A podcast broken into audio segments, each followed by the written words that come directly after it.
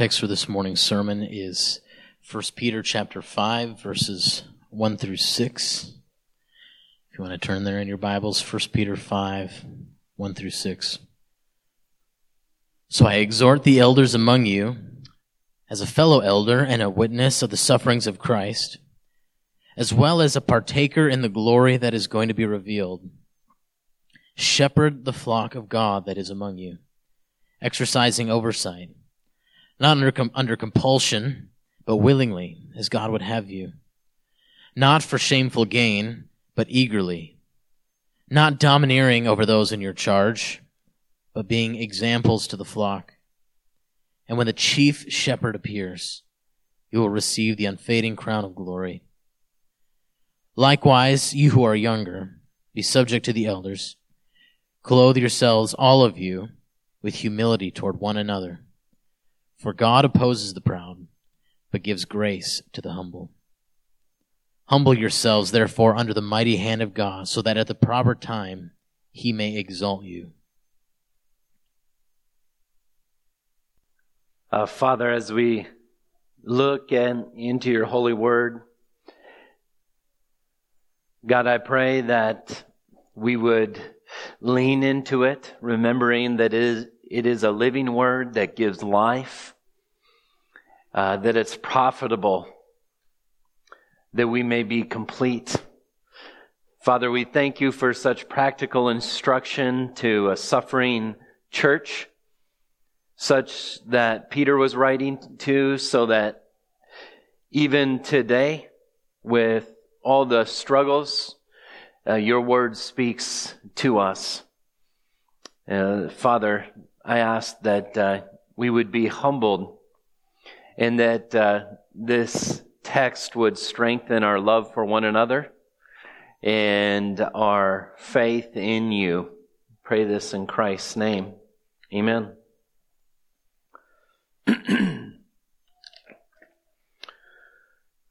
well, in light of the topic that we've been on for several weeks, which is uh, the topic of suffering. Peter's writing to a suffering uh, church body. I thought it would be appropriate that I would uh, begin with introduction by talking about the Vikings. right now they're 0 and 3. Things aren't good as a Vikings fan. Uh, and I'm guessing tensions are high inside uh, Viking facilities. And this week I was listening uh, to the, the coach, Mike Zimmer, getting interviewed. And one of the reporters was asking him a question, and Mike Zimmer kind of got nasty with him and said, Are you making a statement and you're going to ask a question? You could tell he was feeling pressure that he was getting frustrated. And uh, this is the leader of the team in light of suffering three losses and having to not be able to practice this week because of a COVID scare and different things like that. But someone said, you know, one of his best friends is Bill Parcells an older man who has won Super Bowls and has been through much adversity. And he talks to him a lot. And in times like this, he calls Bill. How do you, how do you lead a team through adversity and through difficulty? And in this text, Peter is writing to a, a church that is suffering, to churches that are suffering big time. And just like a football team can splinter up and and it can turn a mess can turn into a bigger mess. That's what can happen inside a church when suffering comes upon the church. One of the things Bill Parcells might say uh, to Mike Zimmer is you need to watch these younger guys they could really go off track in the midst of this. Maybe you don't have to worry about the veterans as much. And it's interesting in this text, Peter is writing to the leaders inside a suffering church. And then he addresses young men inside a suffering church, and then he addresses them all. And so we get very practical uh, guidance from the Lord to his church uh, in this text. So if you want to turn there with me, 1 Peter chapter 5, beginning in verse 1. So I exhort the elders among you, as a fellow elder and a witness of the sufferings of Christ, as well as a partaker in the glory that is to be revealed. Now, in this first verse, the ones who are addressed is the elders. In fact, three fourths of this sermon is going to be directed at myself, at Scott, and at David. That's who Peter is addressing. But I would encourage you, as the church body, not to sleep through the first three fourths of the sermon, but to lean into it because elders to you ought to be of great importance. In fact, Peter says, or I mean, Paul says in Ephesians 4 8, uh, that when Christ ascended on high, he led a host of captives and gave them gifts. And then those gifts, he says, are the apostles, the prophets, the evangelists, the shepherds, the teachers, to equip the saints for the work of ministry and for the building up of the body of Christ. So I didn't say it, God said it. Elders are a gift to the church. Elders exist to watch over your life, to feed you, to lead you, to protect you, to guard you. And that's who Peter addresses here. And he does it uh, giving great example to the humility that he's going to call for in the church in just a few verses later. Look at what he says. I exhort the elders among you as a fellow elder and witnesses of the sufferings of Christ, as well as the partaker in the glory that's going to be revealed. So, Peter, being an apostle, shows humility and says, I'm a fellow elder with you local elders of these churches that are scattered abroad. And I'm just, just like you are going to partake in the glory when Christ returns, so will I. We're the same that way. We're different in that Peter actually got to see the sufferings of Christ and got to be on the Mount of Transfiguration, see Christ in his glory. He got to see the, the resurrected Christ apostles were witnesses of those things. But here, he humbly relates to the elders that he's exhorting. And then here's his charge. And, and I guess before we get to the charge, I just want to point one more thing out in verse 1. There's a theme all throughout First Peter, and the theme is this suffering comes first, then comes glory. Suffering comes first, then comes glory. And in the time between now and when Christ returns is a time where we will suffer much. We'll suffer in a fallen world. Death is what awaits all of us. Sickness, struggles. We'll suffer because we're Christians in a world that rejects Christ.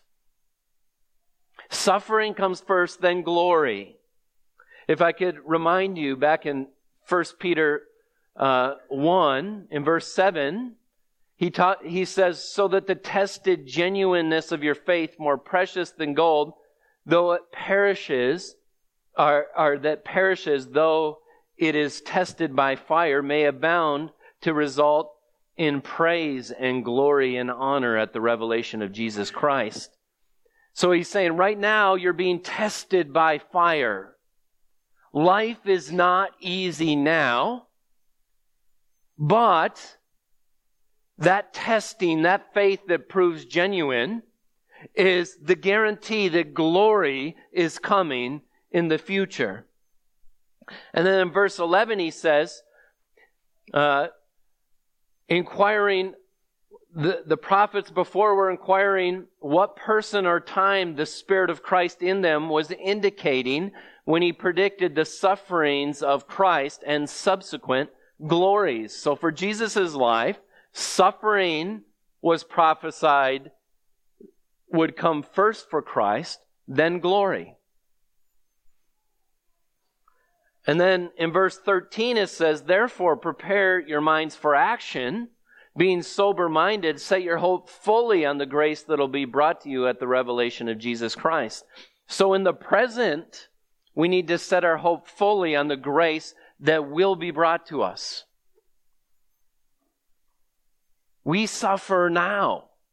It's real. We don't have to pretend like it's not as Christians, but our hope is set on Christ when he comes. And then in verse 21 of 1 Peter 1, he says, Who through him are believers in God who raised him from the dead and gave him glory so that your faith and hope are in God. So he died first then he was raised in glory. So hope now for glory is coming. And this idea of Christ being revealed in the end, right now we live by faith, not by sight, right? We know the gospel. We know what's going to happen. But you haven't seen Christ in all of his glory. You haven't received all the reward that you're going to have for being a follower of Christ, that's yet still in the future. 1 Peter 1 5 speaks of this. He says, Who by God's power are being guarded through faith for a salvation ready to be revealed in the last time. Or in verse 7 of chapter 1, so that the tested genuineness of your faith, more precious than gold that perishes, though it is tested by fire, may be found to result in praise and glory and honor at the revelation of Jesus Christ.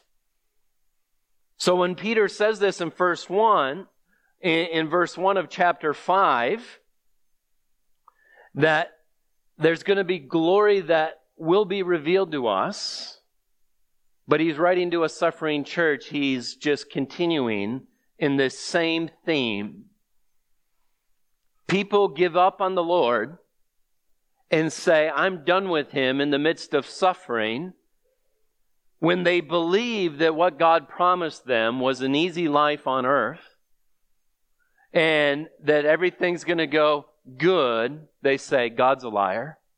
He doesn't care for me. He doesn't love me. And yet, Christ promised us that we would have trials and tribulations. But he said, Take heart, for I've overcome the world. Christ will come. It will be over. And so then he charges the shepherds to shepherd the flock of God that is among you. The, the, the charge is to shepherd. Now, we don't know maybe any shepherds. We've, we've maybe never witnessed shepherding going on, but Peter's readers would have understood all that it took to take care of sheep. And this is the charge for elders. This is what they're supposed to do. If you were going to describe the job of an elder in one word, you would say they are to shepherd. That's what they are to do. To take care of the sheep is what a shepherd does, to watch over their lives. There's three fundamental things a shepherd does. They lead the sheep. The sheep doesn't lead the shepherd. The shepherd leads the sheep to good places to eat. The shepherd feeds his sheep, and the shepherd protects his sheep, guards them, watches over them. And then notice he says, Shepherd the flock of God that is among you, which ought to cause David and myself and Scott to tremble.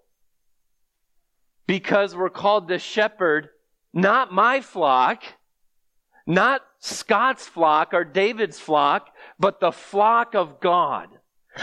Which means any authority that's been granted to us as elders is a stewardship type of authority. They're not my sheep. They're his sheep. John 10 11, I am the good shepherd, Jesus said. The good shepherd lays down his life for the sheep. We must tremble more.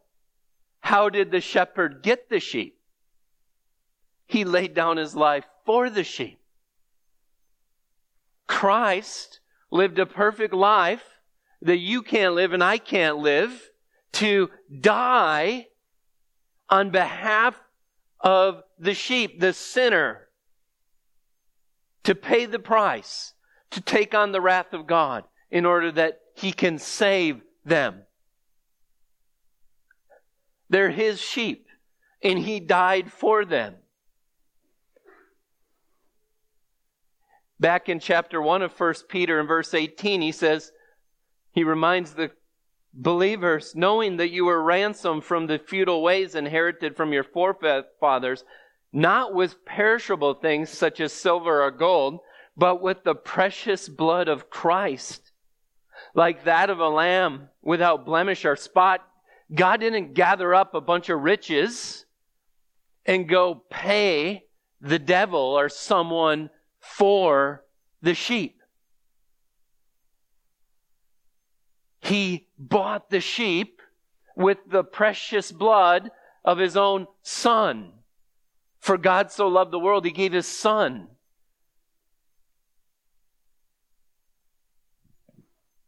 We're shepherd God's flock that is among you.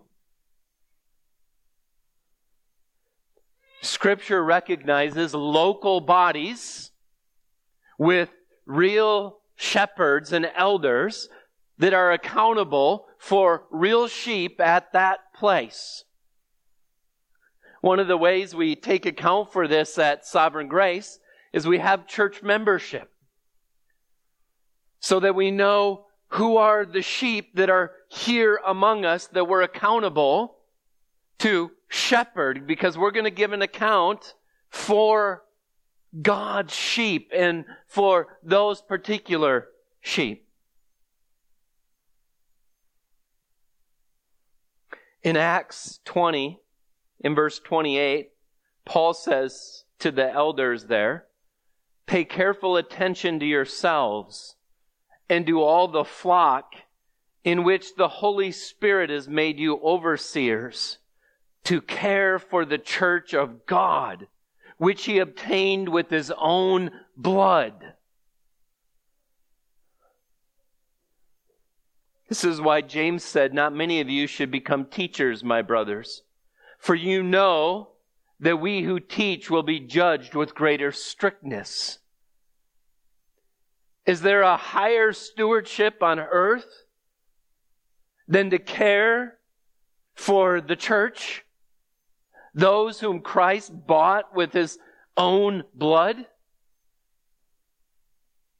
Not many should say, I want to sign up for that and take that role lightly. For it's the church of God. It's God's flock. You remember what Jesus said to Peter?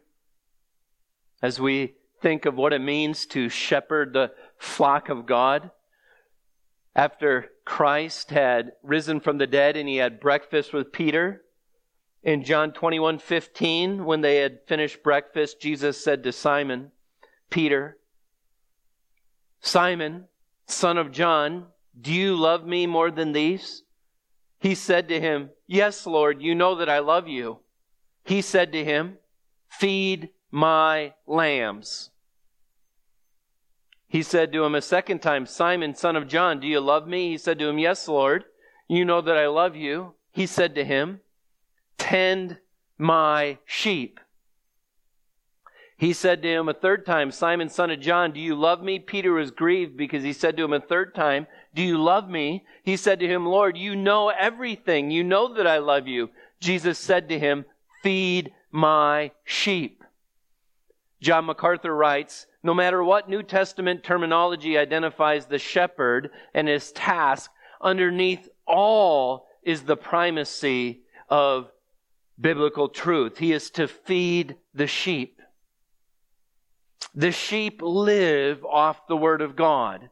And the number one job of every shepherd is to make sure the sheep are healthy. And no one can be healthy without being fed God's Word. So the fundamental job of the elder is not to tell you my ideas, what I think, what clever ideas I come up with, because you're not my sheep. Jesus wants his sheep fed. And when Christ ascended into heaven, he didn't leave his church desolate. But what he said is, he said, I'm going to send my Holy Spirit, and the Holy Spirit's going to remind you of everything I taught you, and the Holy Spirit is also going to appoint elders and give elders to the church so that when the church reads 1 Peter 3, I mean 1 Timothy 3 and reads Titus 1, and the church looks at what a qualified elder is and they say, who are these? Who is God given us? The Holy Spirit shows us. But Christ did not leave his sheep without someone to feed them his words. And we must pray. You must pray for us that we do that faithfully. If you love me, You'll pray for me that I do that faithfully because I don't get to stand with you before God, the chief shepherd.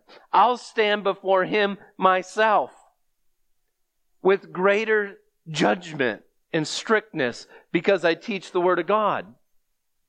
That's what James 3 says. But let's pray for pastors all over this world who are starving their sheep in the midst of difficult times.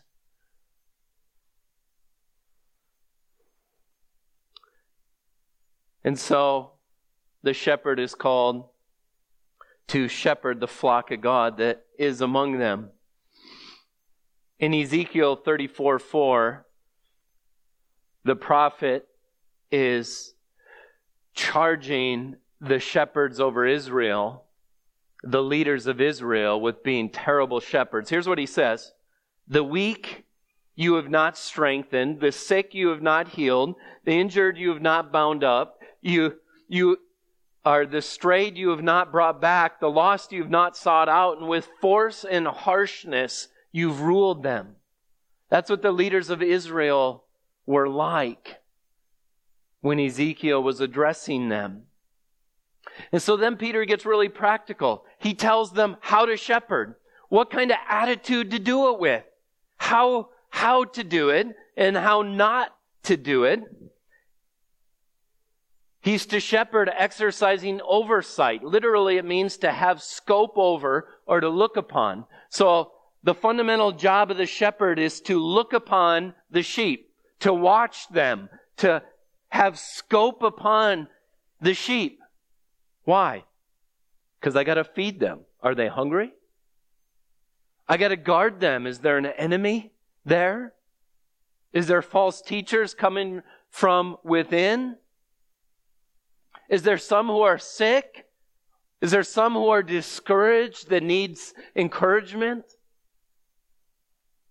And if I'm to lead, I need to have look over the flock and see the pasture land if I'm going to know where I am to lead them.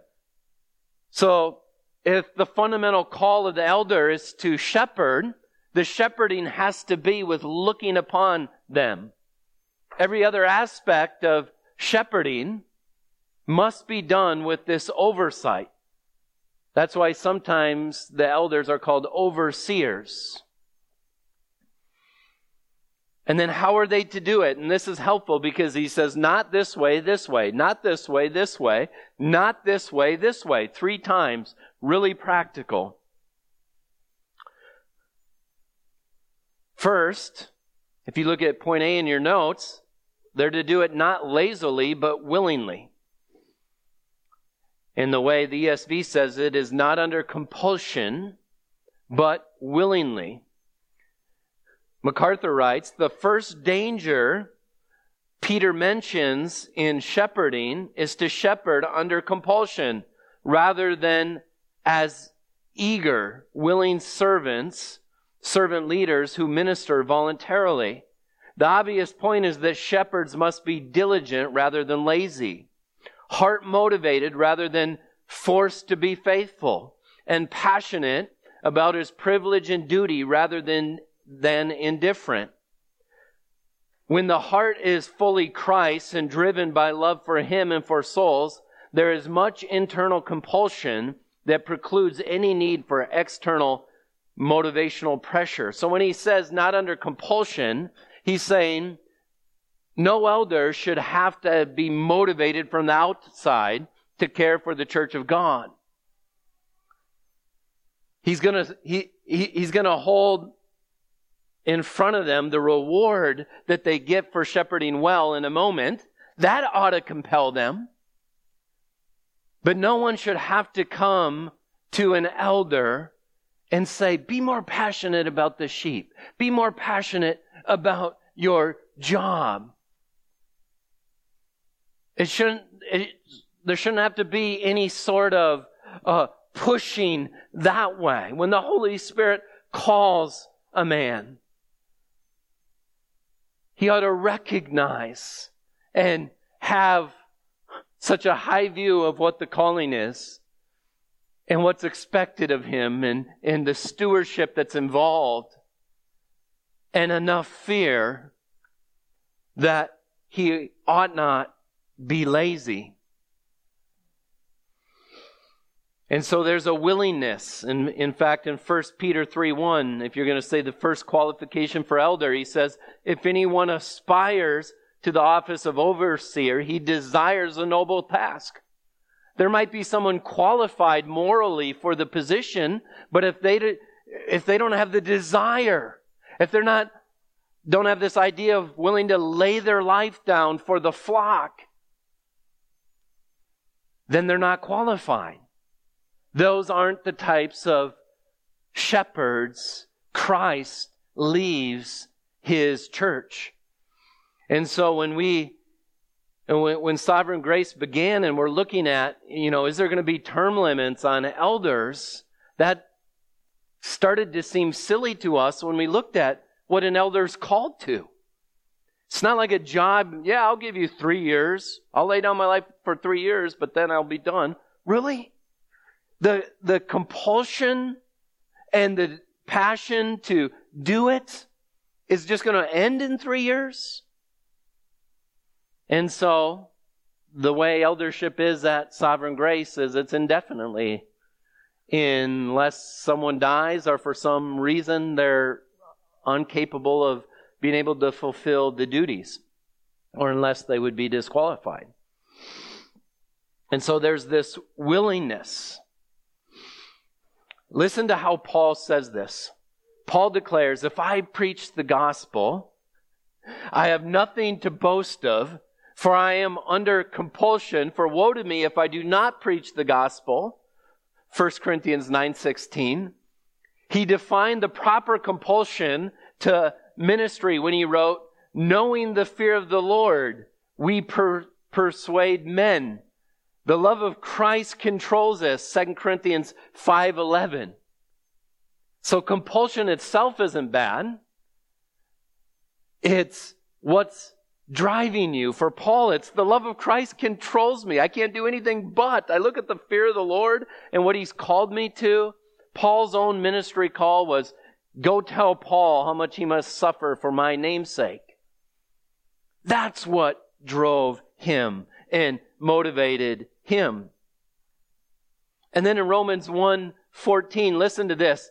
I am under obligation both to Greeks and to barbarians both to the wise and to the foolish. So for my part, I am eager. So he's under obligation, but then he says, I'm eager to preach the gospel to you also who are in Rome, for I am not ashamed of the gospel, for it is the power of God unto salvation to everyone who believes, to the Jew first, and also to the Greek. Much motivation ought to be from the scripture to the elders and as you consider God's love for the lost, for his church, Hebrews 13, 17 says, Obey your leaders and submit to them, for they are keeping watch over your souls as those who will have to give an account. Let them do this with joy and not groaning, for that would be of no advantage to you. So it's interesting when he calls the church to lean into the leadership, he says, Remember that they stepped into the position knowing that they're going to give an account for their leading.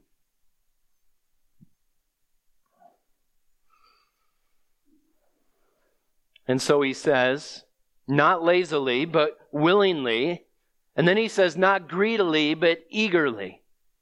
He says, to shepherd as God would have you, not for shameful gain, but eagerly. if anyone becomes a pastor for the money, they're crazy. And I don't say that because some churches pay their pastors millions of dollars. Some churches pay their pastors really well. Our church is one of them. But for me to take this position for the money or for some personal advantage for myself would be failing to fear God and to see what God has actually called one to.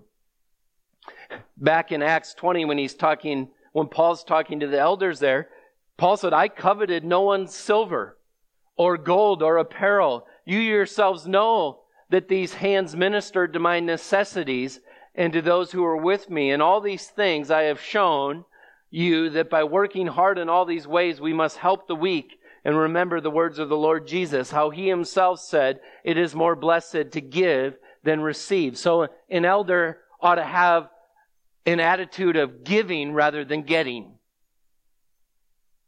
That's what's called of God's leaders. 1 Thessalonians 2 8, Paul says it this way.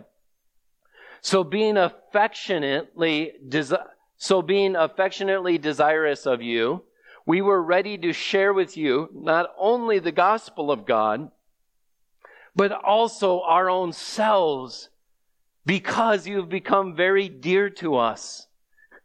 You see Paul's heart? He's, he says, I'm willing to suffer for, for preaching the gospel to you, but not only that, I'm willing to give you my life. We desire you. We love you. This is the heart that Peter wants the elders to have for the church of God, for the flock of God. Giving rather than getting. There's so many examples here, but we're starting to run out of time. 2 Corinthians 12, 15, Paul says, I almost gladly spend and be spent for your souls.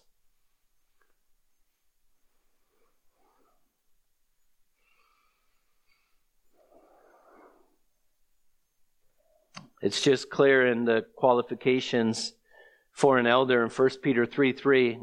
It says, An elder but must not be a drunkard, not violent but gentle, not quarrelsome, not a lover of money. So greed cannot be a part of uh, the life of an elder. It, it's uh, there's no one more dangerous than someone with authority that looks to take advantage of those under the authority for their own selfish gain. And we have far too many examples of this just in the world and, and in society.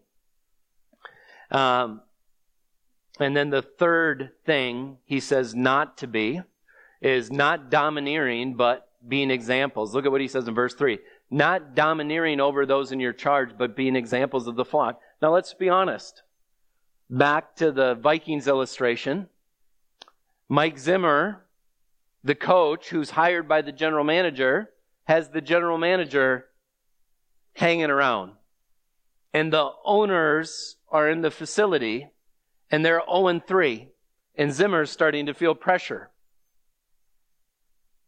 And the temptation would be to turn to the players and now treat them in a way that harms them rather than is for their good. You just kind of pass it down the line. And this suffering church, it's a real temptation because the flock of God probably isn't acting in the most godly, humble ways when the pressure's on. That's when we act the worst when the pressure's on. And so it's not for no reason that he calls elders to not be domineering over those in their charge. In a time of suffering, the leaders have to show the flock how to navigate the suffering by being an example, not by being harsh or, or domineering or abusing their authority for self centered interests. That's the idea. Jesus was very clear on this. In Mark 10:42, Jesus called the disciples to him and said to them, "You know that those who are considered rulers of the Gentiles lord it over them, and their great ones exercise authority over Rome." If there's one thing Rome did well, is it held authority. Anyone who had authority had a spear, was ready to put you to death if you don't submit to it. Jesus says, You know how Rome does it. How those who have authority lord it over those. Those who with authority somehow get rich. How do you think that is? By using their authority for selfish means. And Jesus says this is how they do it. But then in verse 43 says, it shall, but it shall not be so among you. But whoever would be great among you must be your servant. And who would ever be first among you must be slave of all. For even the Son of Man came not to be served, but to serve and to give his life as a ransom for many. So if the chief shepherd is Christ, and he led by giving and by being an example, he didn't use his authority to destroy people. Rather, he used his authority to save. And that's what we're called to as elders. So many examples in the New Testament of this. So much. I mean, Peter just flat out says, follow the pattern of the sound words that you've heard in me in the faith and love that are in Christ Jesus. He's like, pattern your life after my life. He was living in such a way. Was he a sinner? He said, yeah, I'm the chief among sinners. But as a non perfect follower of Christ, he's saying, My aim should be your aim. The goal of my life should be the goal of your life. Imitate me. Confess your sins. Trust in Christ. And then, as Peter always does, here's the thing. When Peter was on the Mount of Transfiguration and he saw Moses in all of his glory, and and he saw Elijah and he saw Jesus. You, you remember the silly thing G- Peter did? He, he said, they start walking away, he says, Let me make tents for all of them so that they stay. He had never experienced glory like that before. He just wanted to stay in it. And what did God say? God basically said, Shut up, Peter, listen to my son. And Jesus was going to a cross to die. Peter wanted glory before suffering. But Peter saw it. And so when he, in every one of his letters, he motivates Christians by the reward that's coming when Christ comes. He's always motivating because he's tasted it a little bit and he wants them to know how great it's going to be. And so he motivates them to faithfulness in light of that. And when the chief shepherd appears, he'll receive the unfading crown of glory. What, what an incredible motivation. What more motivation do we need, Scott Mm, David? That the chief shepherd comes and, and we receive reward for however we were faithful in our service. And then he addresses young men. And, and, different commentators believe different things on, on who these are. I, I, after reading all the arguments, I think he specifically has in mind young men in the church. And the reason why is because it, it's not hard for us to understand who's the most headstrong, confident, non-humble, most likely to uh, push against authority. It's young men. And, and so literally in the text, he says, young men, you who are younger, be subject to the elders. And that's a military term. Uh, be subject to the elders. Hupotasso, literally it means to line up under. And, and evidently in these churches, Peter specifically saw a need to give a charge right to the young men and tell them to follow in examples under the leadership of uh, the elders. And then he goes, he, he quickly makes it church wide. And then he says, clothe yourselves, all of you. So that's everybody. He's talking to everyone. With humility towards one another, for God opposes the proud, but gives grace to the humble. As Peter's looking at this struggling church, uh, I, I, love how uh, Tom Schreiner says this. Listen, listen to this illustration. He says, smooth relations in the church can be preserved if the entire congregation adorns herself with humility.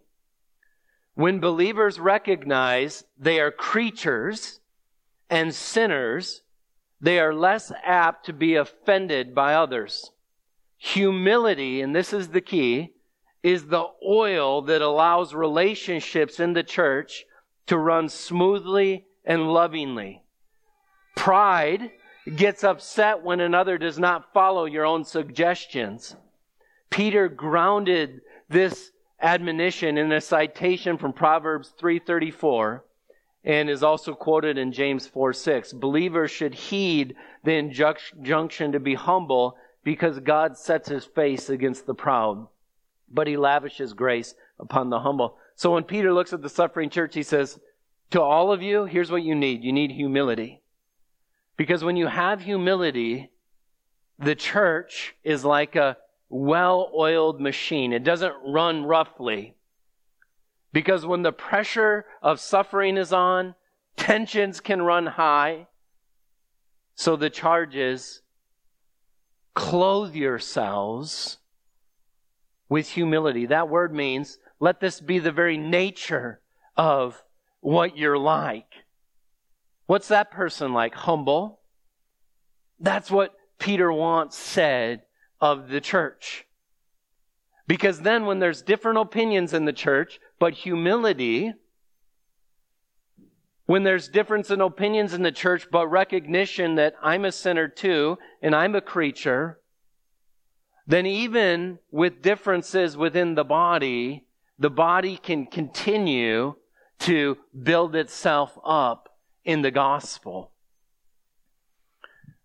And so we have a very practical text before us, especially in light of coming to the last half of 2020. A lot of suffering in 2020. Difficult year. And yet Christ loved you and loved me so much that he was thinking about his church then and he's thinking about his church now. And he was feeding his church then and he feeds his church now. And he gives us clear direction, which is so encouraging that we have the word of God, that Christ can shepherd us through these times. Father, we thank you for the instruction we get from your word. Father, we pray for humility. It's so unnatural to my heart, to the human heart. Father, it takes spiritual maturity, spiritual warfare to humble ourselves. And so, God, I ask that you would grant us greater humility amongst one another Father, I pray that you would help us see the imagery that when we're proud, you oppose us. Meaning, as a father, you'll discipline us. So, Lord, let us rather lean into your grace by being humble, for you exalt those who are low and who are humbled, and you discipline and tear down the proud. And so, Lord, uh, we ask that it might be so among us. We pray this in Christ's name. Amen.